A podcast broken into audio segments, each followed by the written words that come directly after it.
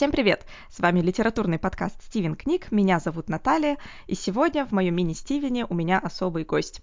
Сегодня у меня, как ни странно, еще одна Наталья в гостях, с которой мы поговорим а, не просто о книгах, а вообще о книжных привычках, о том, что позволяет нам Инстаграм и дигитальный мир делать а, совместными чтениями, книжными клубами и вообще о много чем интересном. Добро пожаловать в наш подкаст. Привет! Да, спасибо, что пригласила. Мне очень приятно и очень интересно. Это мой первый опыт подкаста. Итак, а, мы познакомились как? Мы познакомились вообще а, через один из ваших с твоей подругой а, Алиной под ником в Инстаграме «Культурная среда» в одном из книжных клубов, таких книжных своего рода марафонов, посвященных Габриэлю Гарсия Маркесу и его роману «Сто лет одиночества» который мы все нежно любим и теперь еще много знаем после вашего курса про него. Расскажи немножко, как родилась эта идея. Хорошо, ну тут тогда надо начать вообще издалека, потому что изначально у меня родилась идея клуба офлайн, и я сдала этот клуб в Дюссельдорфе. А идея клуба офлайн это такая была эгоистическая достаточно идея. Мне просто хотелось э, иметь э, единомышленников, с которыми можно было бы обсуждать книги, с которыми можно, было бы интересно мне и которым было бы интересно со мной. Вот. Те совместные чтения, о которых ты говоришь, это уже был наш второй с Алиной проект, и с Алиной, и с Вероникой Верншвед из Инстаграма. Первый наш проект с, с Алиной получился тоже достаточно случайным. Мы познакомились в Инстаграм, она живет в Москве, я в Дюссельдорфе, и мы никогда не видели друг друга вживую. Ну, в смысле, мы не встречались, кроме как в, в соцсетях, нигде. А сейчас мы созваниваемся каждый день, у меня ощущение, что мы друг друга знаем лет сто примерно. Вот. И мы как-то думали о том, чтобы такого интересного сделать. Но вот был, хотелось, опять же, найти больше единомышленников, то есть людей, близких по духу. Хотелось читать глубже, потому что мы читаем часто поверхностно достаточно, и вот такие произведения, ну, как тот же, те же «Сто одиночества», они открывают такие глубины, когда ты читаешь вот с аналитическим подходом, наверное, да, с лит-анализом, с углублением в социокультурные контексты, то открываются совсем другие глубины текста, совсем э, другие смыслы, э, аллюзии, символизм э, и так далее. Да? Вот. И мы решили, я не помню даже, почему мы взяли тогда идиота Достоевского. Вот прям не спрашивай меня. Бывает. Причем и для меня, и для Алины это было повторное э, чтение. Мы уже были знакомы и с автором, и с произведением. И вот решили, почему бы и да. Взяли, создали э, аккаунт отдельный э, в Инстаграме, объявили о совместных чтениях, и нас собралось тогда 110 человек.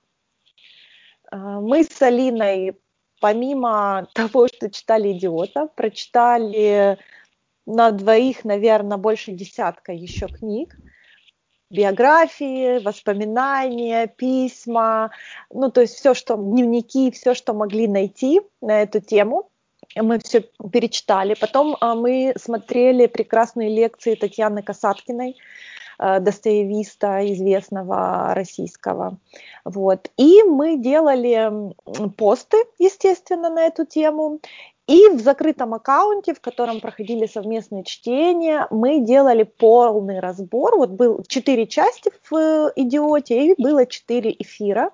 И эти эфиры были все трехчасовые. Потому что мы разбирали все биографические какие-то отсылки, э, характеры персонажей, э, почему в «Идиоте» есть картины и что эти картины означают, библейские аллюзии, то есть всю глубину смысла, которую мы сами смогли э, постичь, да, мы всю ее э, старались передать людям, которые пришли к нам на совместные чтения. Это был такой проект, который длился полтора месяца. Обалдеть. Я представляю, это сам проект полтора месяца, а читали дополнительную литературу вы параллельно с этим проектом или немножко заранее?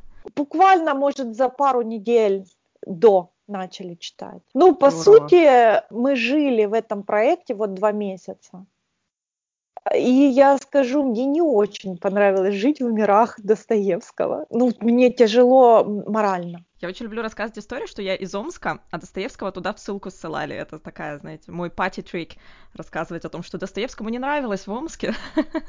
Но мне на самом деле нравится читать Достоевского, ну, например, действительно такой уровень погружения, как вы себе устроили, да, ради подготовки к этому проекту и вообще в процессе проекта, это, конечно, другое дело. Одно дело прочитать, поставить на полочку и забыть, ну или так, периодически возвращаться мыслями к нему, а другое дело действительно проникнуть, вот постараться максимально проникнуть именно в мир автора, да, через его какие-то эссе, э, письма и биографии, это, конечно, да. Достоевский, наверное, не самый приятный, но мне кажется, это все равно был крутой опыт, наверное, да, именно по организации мероприятия. Это был очень крутой опыт. Он э, сыграл большую роль, я могу сказать, в моей жизни и в жизни Алины тоже, потому что, наверное, уже тогда мы поняли, что хотим делать такие проекты, что хотим заниматься этим профессионально, что для нас это важно и что это вот некая такая, а, знаешь, смесь э, миссии просветительской и занятия любимым делом. Здорово. Внезапный вопрос. А как вы вообще выбираете, какую книгу читать? Ты имеешь в виду для вот такого проекта, как мы делали да. совместные чтения? Ну, смотри, как мы выбрали тогда «Идиота», ну, наверное, мы просто сошлись, насколько я помню, мы сошлись на любви к Достоевскому просто, в принципе. Mm-hmm. И как-то решили, что да. А вот уже проект э, по Маркису и «Сто одиночества» это был такой очень ну, разумный подход. Мы перебирали э, варианты, что бы мы хотели. И мы сошлись на Маркисе, во-первых, потому что я не знаю, насколько вот э, ты озвучила в начале, что это наш любимый роман, да, ну так вот он не у всех любимый. И мое видение этого проекта было, что мне хотелось, чтобы больше людей прониклось этим романом. Я предложила его, вот, но мы сделали же, ты же была на нашем проекте, да, и знаешь, что в рамках данных совместных чтений было вообще четыре произведения, а не только Маркис. То есть на самом деле у нас была да, история одного города Салтыкова-Щедрина, «Сто лет одиночества» Маркиса, потом Уильям э, Фолкнер э, «Шум и ярость» и «Возлюбленная Тони Моррисон». То есть мы взяли Салтыкова-Щедрина как... У него очень четко простроена э, город вот этот в соответствии с Макондо Маркиса. Ну, то есть э, не исключено, что Маркис был знаком. Мы не нашли доказательства того, что Маркис был знаком с творчеством Салтыкова-Щедрина, но то, что он читал и знал русскую литературу, это мы нашли, то есть мы, об этом мы читали. Вот. Поэтому мы предположили, что могло такое быть. Фолкнер, понятное дело, оказывал влияние, не мог не оказать mm-hmm. на Маркиса. Да. А вот уже на Тони Моррисон с ее возлюбленной оказал влияние Маркес. И нам с этой точки зрения было интересно показать этот роман. Поэтому это уже был совсем другой проект, более такой социокультурный, я бы сказала, да, более в таком вот прям большом разрезе. И начали мы э, с установочной тогда, так сказать, да, лекции о том, э, что вообще такое магический реализм, откуда он появился и как его читать и как понимать. Потому что это, ну, достаточно, на мой вкус, достаточно сложное такое направление, неочевидное, скажем так. Mm-hmm. Да, безусловно. И, кстати, мне кажется, это было очень полезно. Я была как раз, да, принимала участие вот именно в этом. Я даже не знаю, это марафон или это скорее как-то проект да, наверное, все-таки больше проект, потому что такого марафонового ощущения сильно не было. Но... Мне марафон вообще не нравится. Вот прям оно меня немножко, знаешь, триггерит. О, это очень интересно. Я тут для другого своего подкаста как раз записывала с одной знакомой буктюбер Шей, буктюбер Кай. Записывали именно про книжные марафоны, потому что я как бы тоже не фанат в итоге, потому что мне просто формат не подходит. Но мне кажется, с точки зрения, скажем так, моей, моей, моей магистратуры здесь это очень интересный феномен, потому что очень много людей действительно прямо эти марафоны вот как по часам выполняют. И поэтому мне всегда казалось это интересным, но при этом я понимаю, что я физически не могу это делать. Поэтому мне больше нравятся именно какие-то такие проектные форматы, действительно, когда э, есть вступительная лекция. И мне показалось это очень классно. Я помню, мы еще тогда с Вероникой, когда вы объявили этот проект, мы с ней тоже обсуждали. Вероника, привет. Мы оставим, кстати, ссылки на всех участников мероприятий на нашем сайте. Обязательно проходите и подписывайтесь на них в Инстаграме. В общем, мы с Вероникой тоже обсуждали в итоге очень много магического реализма э, в кино и в книгах когда вы объявили проект, потому что какая-то действительно очень интересная тема. И мне кажется, с магическим реализмом зачастую это так, что если я его увижу, я его узнаю. Но вот прям дать четкое определение, это уже, конечно, надо приложить усилия. И мне показалось, что это очень была хорошая структура, что вы сперва объяснили какие-то вот эти теоретические да, элементы, а потом уже мы обсуждали и рассматривали произведения в этом формате. Слушай, ну вот такие интересные вещи происходят, конечно, в интернете. А ты состоишь в каких-нибудь офлайн книжных клубах? Ну, учитывая, как сложно это сейчас, тем не менее. Ну, Натали, я модератор офлайн книжного клуба. Модератор и организатор. Да, я состою в своем личном книжном клубе. Я организовала его вот ровно год назад. В Дюссельдорфе была первая наша встреча мы уже год встречаемся. Ну, понятно, что в данных условиях, когда был локдаун, мы переходили в онлайн формат, потом мы опять встречались офлайн, и вот сейчас э, у нас встреча будет 25 октября онлайн. Ну, именно э, в формате нашего клуба, нашей узкой э, группы, э, именно mm-hmm. дюссельдорфской. Потому что у меня есть же отдельный проект э, онлайн-клуба, который запущен, работает. Это будет другая группа. Понятно. И как тебе кажется, вот ты, получается, и офлайн клубы активно ведешь, и онлайн клубы, и вот такие проектные форматы, которые, может быть, не бесконечно из года в год, а вот именно по паре месяцев ограничены. Что тебе комфортнее? Слушай, мне все комфортно, потому что э, эти все проекты, они связаны моей любовью к литературе, да, но при этом они разноформатные, и они дают мне разный опыт. Я имею в виду, что проект и встреча клуба – это разная, конечно, степень подготовки.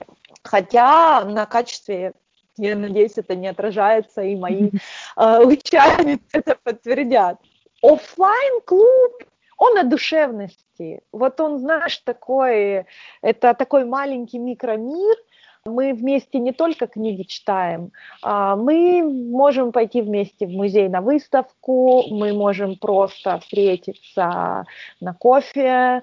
Ну, то есть это не только клуб, я бы сказала, офлайн. Он отличается от онлайн-проекта все же. Ладно, наверное, не буду сравнивать, что лучше, что, что лучше в плане техническом. Наверное, уже какой-то такой заезженный момент, что, в принципе, мне кажется, онлайн-коммуникация позволяет достичь больше людей. То есть здесь, например, есть шанс присоединиться не только у меня, но и у ребят из, из Украины, из России, из Англии, потому что я знаю, что много моих друзей тоже состоят в таких клубах. О клубе Смотри, онлайн-клуб э, только сейчас у нас ведется набор, да, и встреча состоится 8 ноября. А, мы читаем Фауза, кстати, э, любовницу французского лейтенанта, да. Вот, э, на данный момент собралось полгруппы. Э, я скажу так, у меня для клуба у меня есть ограничения по количеству людей. Это не более 15 человек. Почему? Потому что я считаю, что каждый должен быть услышан и иметь возможность высказать свое видение – для этого же мы и собираемся, правда, на встрече книжного клуба, для того, чтобы услышать других и сказать о своем видении. Это такая основная mm-hmm. вещь. Когда группа будет более 15 человек, по мне это уже не так реализуемо. Поэтому, если вдруг соберется для клуба 30 человек, я, разобру, я просто разобью это на две встречи. А скажи, есть ли у участников клуба голос в выборе книги, которую вы будете читать, или они уже приходят на какую-то конкретную книгу? У нас эм, в офлайн клубе я составляла список, но расширенный такой. И мы из этого списка, ну, там, допустим, из 25 книг выбирали 12 на год. Э, почему выбираем на год? Мы живем в Германии, большинство из нас любит читать в бумаге. И для того, чтобы заказать русскоязычную книгу бумажную, да, э, и чтобы ее вовремя доставили, нам нужен план. И мы, мы решили, что мы просто сделаем такой план на год, и будем по нему идти. Э, люди, которые приходят в онлайн сейчас, они приходят на книгу, на ту книгу, которую мы выбрали уже в офлайн клубе потому что просто я физически не потяну еще параллельно еще какой-то проект сейчас. Да, хочется успеть все, а в сутках всего 24 часа. А на следующий год, вероятнее всего, я просто анонсирую список. Мой такой следующий вопрос, он немножко эпичный, и я честно признаюсь, что я его не сама придумала, я вдохновилась на него скорее из других подкастов, которые я сейчас слушаю, в том числе на немецком языке. Я тоже оставлю на них ссылки. Я знаю, что некоторые наши подписчики слушают и читают на немецком. Мне кажется, очень интересно смотреть, как книжное сообщество читающее сообщество, да, ведет себя в условиях не только локдауна, но и, в принципе, вот всех ограничений и всей вот этой стрессовой ситуации с пандемией.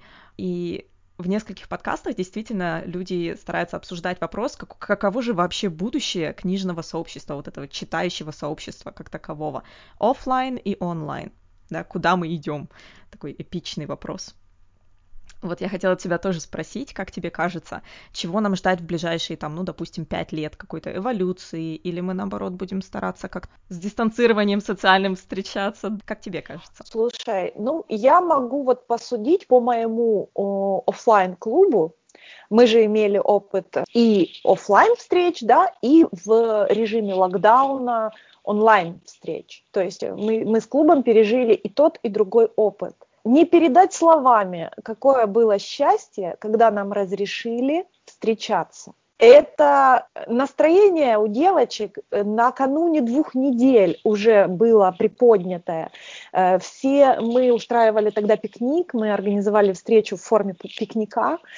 И мы обсуждали, как это будет, в каком красивом парке мы встретимся, кто что принесет, кто что приготовит. Ну, то есть не только о книгах, да, что называется. Mm. Вот. И ты понимаешь, это действительно был вот день встречи, это был день праздника. То есть вот такого какого-то спонтанного, но праздник. И мне кажется, что да, онлайн дает нам много возможностей, и это клево потому что, ну, вот сейчас мы опять вынуждены, да, уходить в онлайн, и мы, никто не знает, сколько это продлится.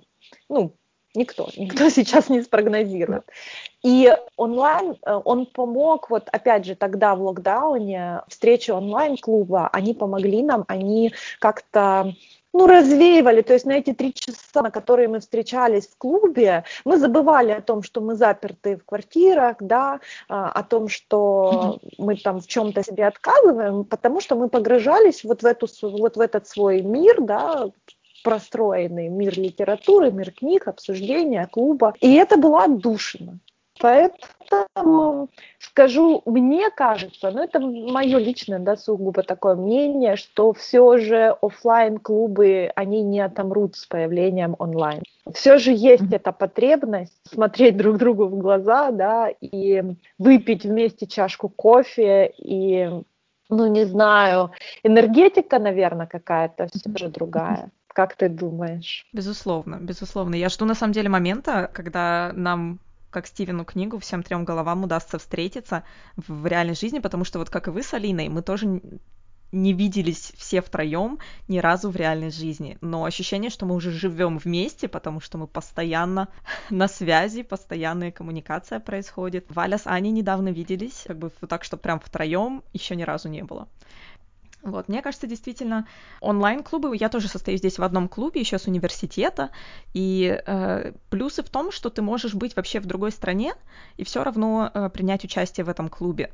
То есть онлайн действительно полезно и классно и удобно, но при этом, когда мы в первый раз тоже выбрались уже встретиться реально вот ли, лично, э, это было нечто, это было просто действительно праздник, настоящий праздник. Да. Ну, в любом случае, э, хорошо, что у нас есть, э, ну, альтернатива. Ты упомянула, что у тебя сейчас очень-очень много проектов, и я вижу по твоим сторис, что ты постоянно что-то вот э, читаешь. И расскажи немножко, над чем ты сейчас работаешь. Я слышала там замечательное слово, такое любимое, которое меня сразу привлекает, антиутопии. Да, мы с Алиной сейчас работаем над э, проектом, э, который называется «От утопии к антиутопии». И этот проект, он построен, э, собственно, по тому же принципу, по которому был построен проект Маркиса, который мы делали.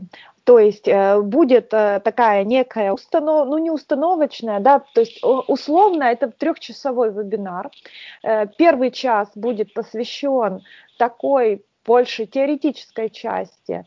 Там будет об утопиях, которые являются прародительницами жанра о том, почему, какие причины послужили возникновению антиутопии, причины исторические и социальные, и культурные.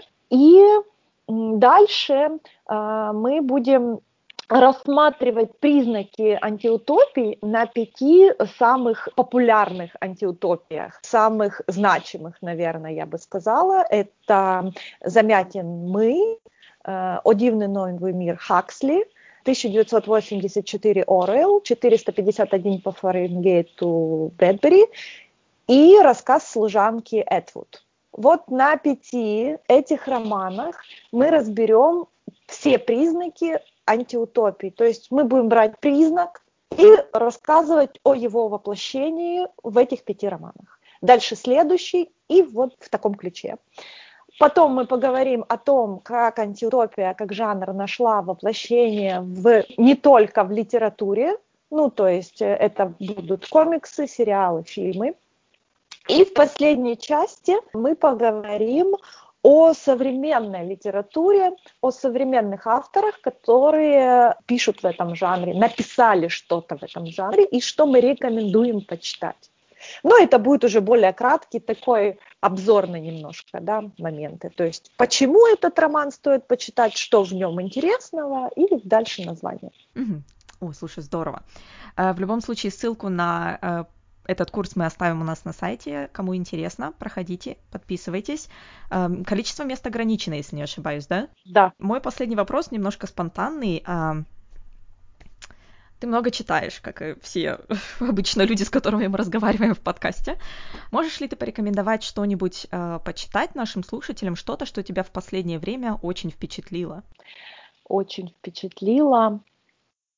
Если брать из э, книг, которые мы читали в клубе, то мне очень нравился роман «Бает обладать», но это филологический роман, и он непрост. И ты знаешь, у меня было такое ощущение, вот когда я закрыла его, а я же потом села над, работать над э, его анализом, над биографией самой Байет и, и так далее, над аллюзиями, над всем, что она там проделала, над всеми пластами, потому что там, собственно, три таких есть пласта в этом романе.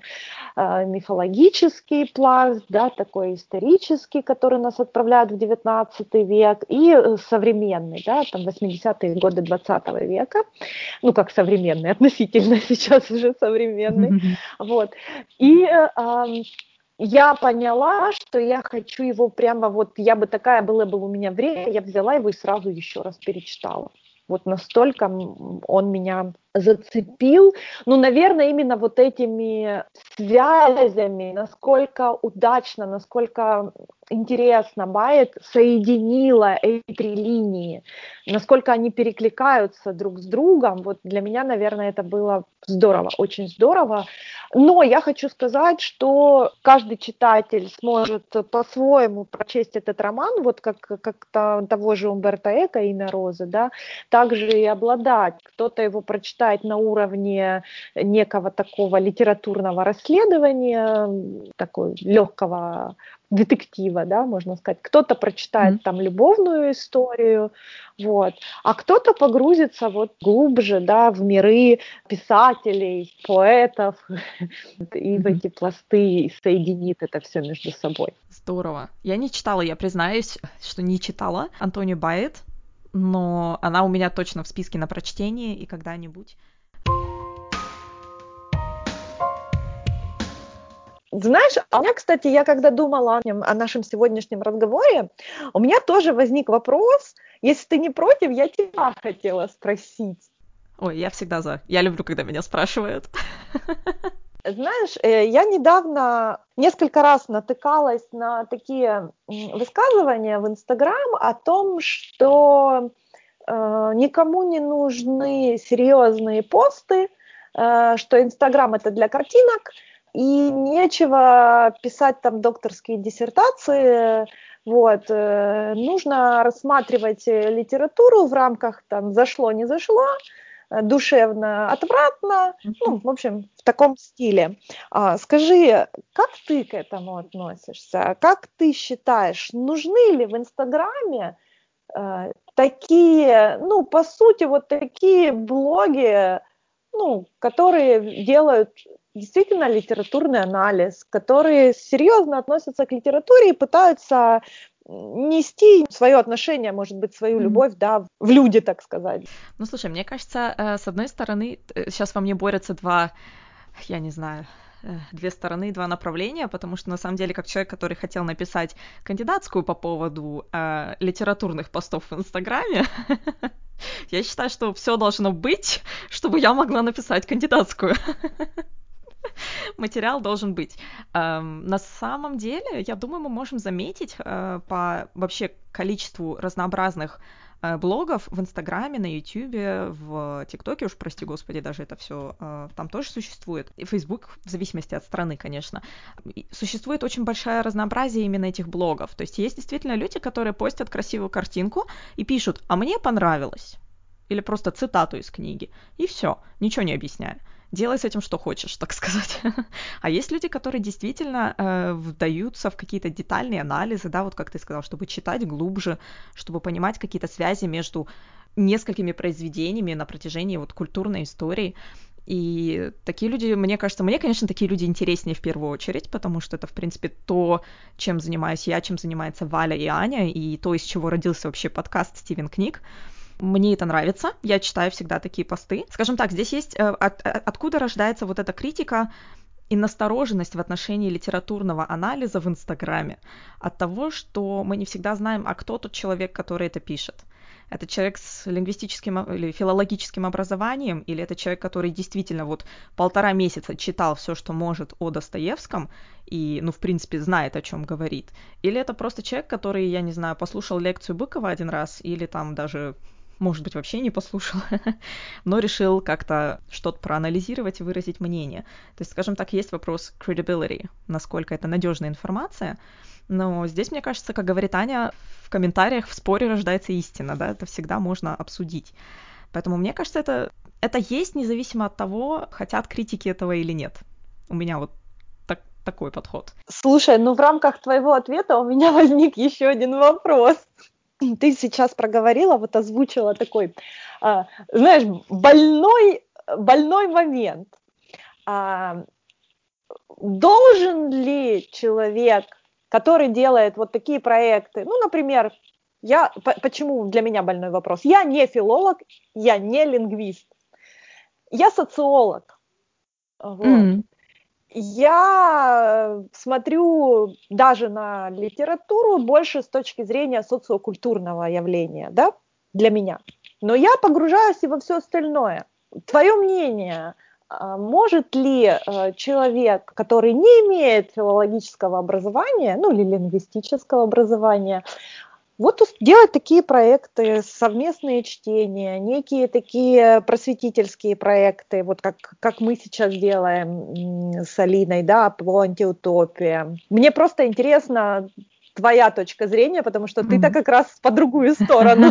Получается, фактически, да, я в другом лагере, но я иногда использую эту карточку, да, своего, скажем так, образования, что это все-таки каким-то образом позволяет мне говорить об определенных вещах с академической именно точки зрения, не обязательно как бы с человеческой, но с академической. И я сейчас говорю за себя, не за всех участниц подкаста Стивен Книг. Мне кажется, что да, мне кажется, все зависит от человека и от подхода.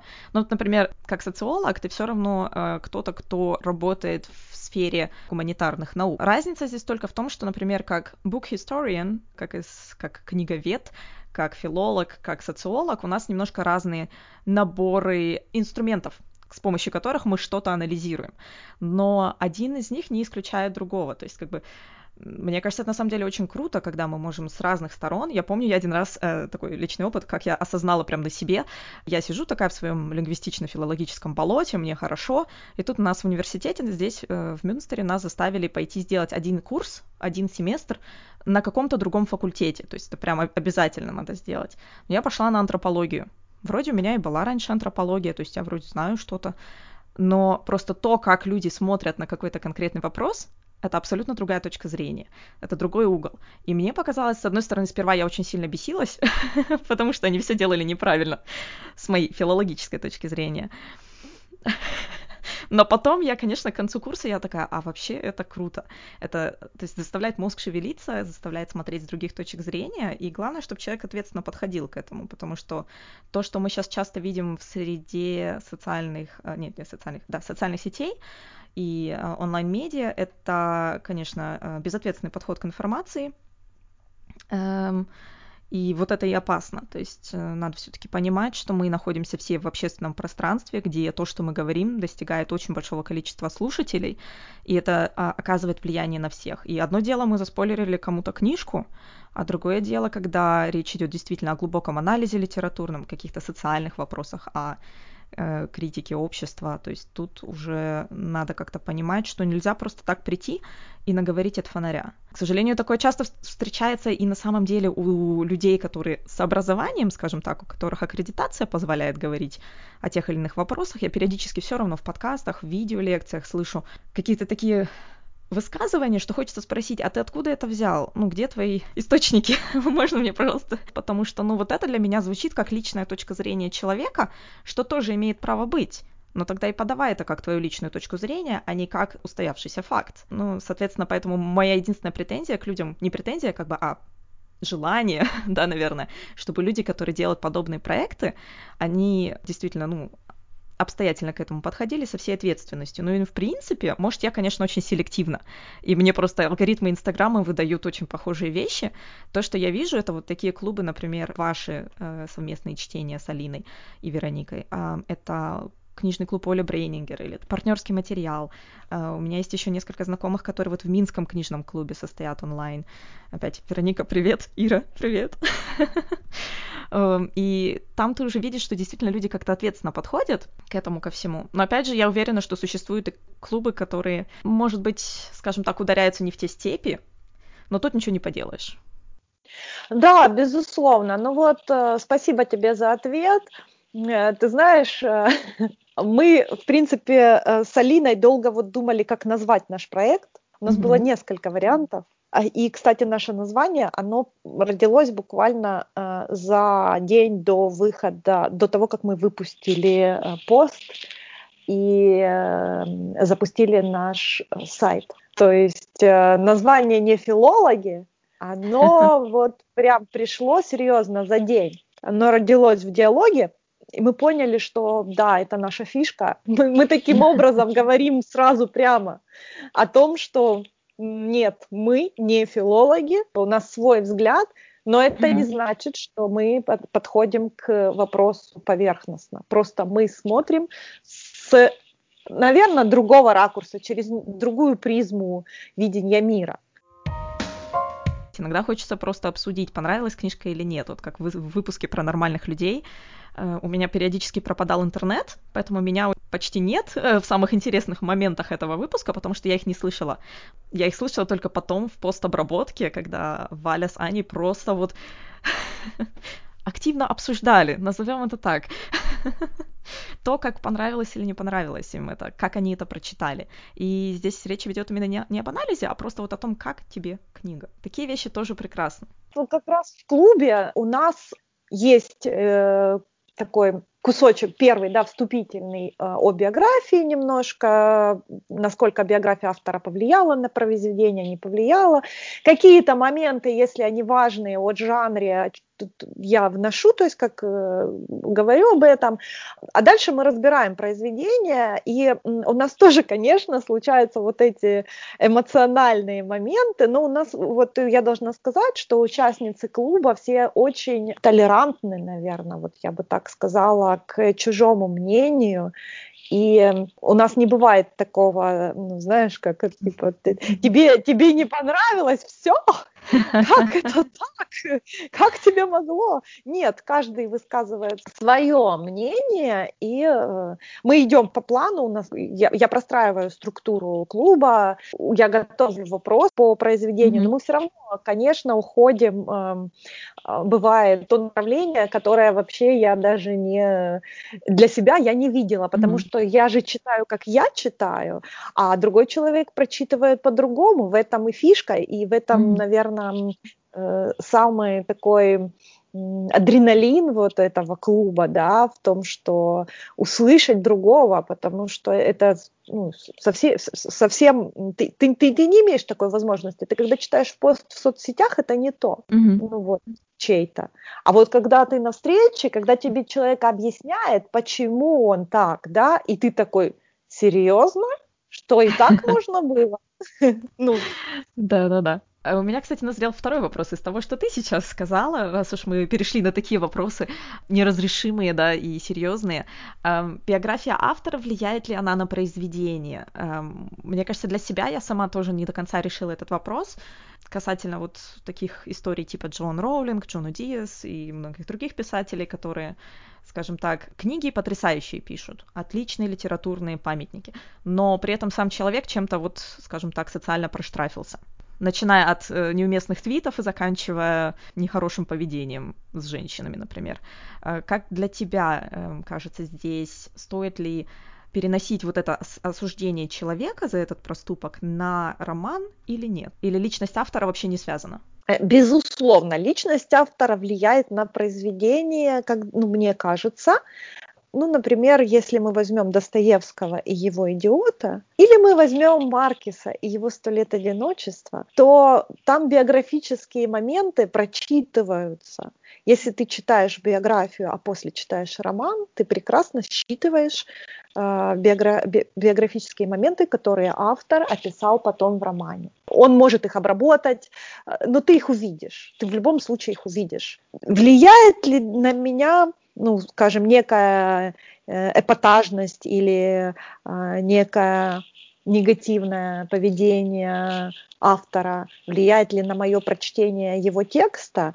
Нет. А я отделяю вот это социальное поведение от произведения. Ну, ну, скажем прямо, гениальные люди, они чаще всего не особо приятные люди. Mm-hmm. Это психология, видимо, такая. Если мы почитаем биографии, то мы поймем, что многие, я не говорю все, конечно, нет, но многие гении, они в быту в социальной жизни они люди не, неприятные. С этим вопросом, мне кажется, еще связан второй момент.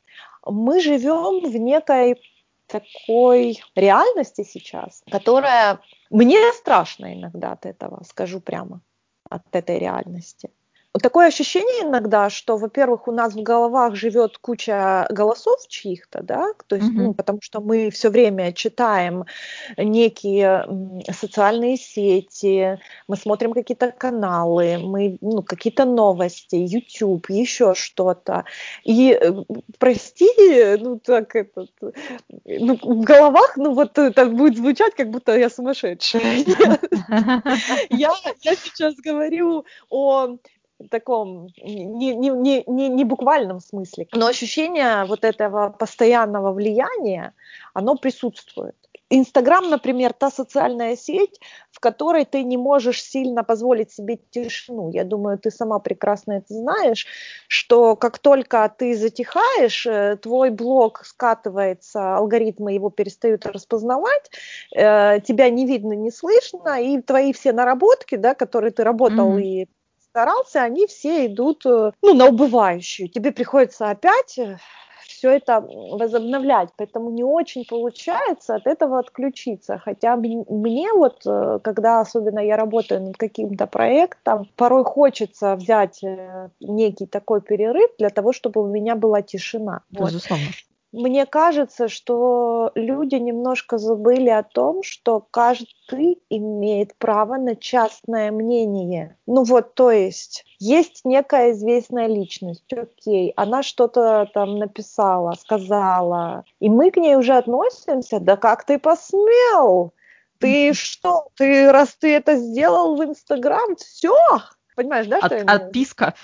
Отписка любой человек имеет право на частное мнение, если оно отличается от того, которое сейчас принято в социуме, которое сейчас социально одобряемо, это не значит, что он человек плохой, потому что, come on, социально одобряемое поведение меняется, да? Поэтому я к этому отношусь очень ну, философски, наверное.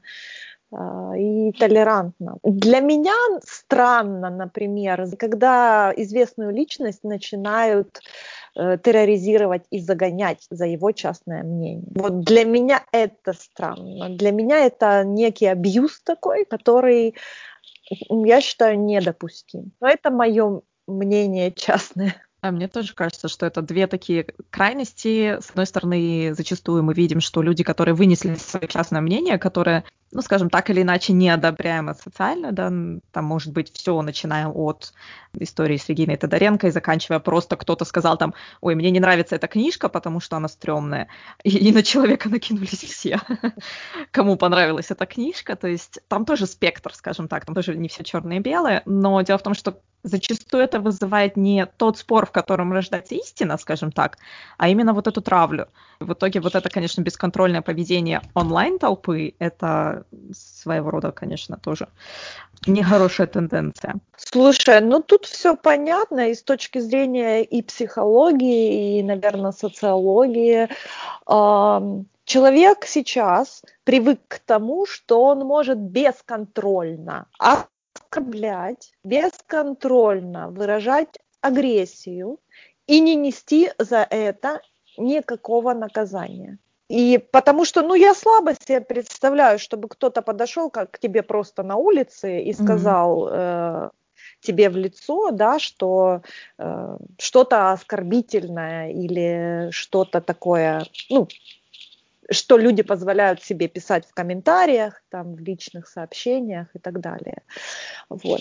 Поэтому, мне кажется, э -э это очень большая проблема на самом деле о том, что люди забывают, что соцсети это еще не повод переставать быть человеком воспитанным и человеком толерантным, да, и человеком, который умеет держать себя. Наверное, у меня какой-то такой старорежимный, архаический взгляд на это. Но мне, например, неприятно, если мне, ну, мне в соцсетях э, начинают писать так, как будто бы я подружка с улицы. Одно дело, когда мы с тобой знакомы, общаемся и так далее. Другое дело, ты обращаешься к совершенно чужому человеку. То, что ты видишь в соцсетях, это тот кусочек, который тебе позволили увидеть. Угу по той или иной причине, да. Кстати, сейчас вот тогда под заключительные фанфары я просуну одну рекомендацию, которую оставлю тоже обязательно у нас на сайте. У замечательной, горячо любимой мною, нежно обожаемой светочей моих политологини Екатерины Шульман ну или политолога. Последнее, что она говорила, она сама еще не знает, политолог она или политологиня. Она посмотрит, как время покажет. Но в любом случае у нее есть замечательное интервью, почти часовое, на ее канале на YouTube, где она рассказывает, как вообще курировать свои вот эти вот голоса соцсетей и вообще вот этого онлайн присутствия и новостей. Я когда слушала, мне прямо очень понравилось, потому что она, во-первых, объясняет вот именно, в принципе, то, о чем ты сейчас говорила очень много сегодня, именно в каком мире мы живем и как это все социально и ну да, в общем-то, социологически на нас сказывается, и она рассказывает, дает конкретные советы, что с этим делать, как с этим жить, как сделать так, чтобы не сойти с ума, скажем так, в этом во всем, и вот держать себя. И я обязательно оставлю ссылку на это интервью, мне кажется, оно очень полезное и вообще, в принципе, интересное даже с теоретической точки зрения. Ну что ж, мне очень нравится, что мы с тобой так это ушли в темы свободного разговора не только о книгах, что показывает, что, в принципе, вот эти книжные сообщества, они, конечно, не ограничиваются фотографиями красивыми э, книжечек и обсуждениями и анализом произведений. Вот, спасибо большое, Наталья, что ты уделила нам время. Друзья, всем спасибо. Проходите обязательно по ссылкам, заходите к Наталье и к нам, к Стивена, оставляйте ваши комментарии, расскажите, какие у вас вообще впечатления об онлайн-книжных клубах, о совместных чтениях, пробовали ли вы такое, а если нет, то почему, что вас останавливает. Оставляйте ваши комментарии, мы будем рады пообщаться. Всем спасибо и, Наталья, я надеюсь, до следующего интервью. Удачи во всех твоих проектах. Спасибо, я благодарна вам за то, что вы меня пригласили. Я с удовольствием поучаствую еще, если позовете. Всем хорошего дня и всем пока.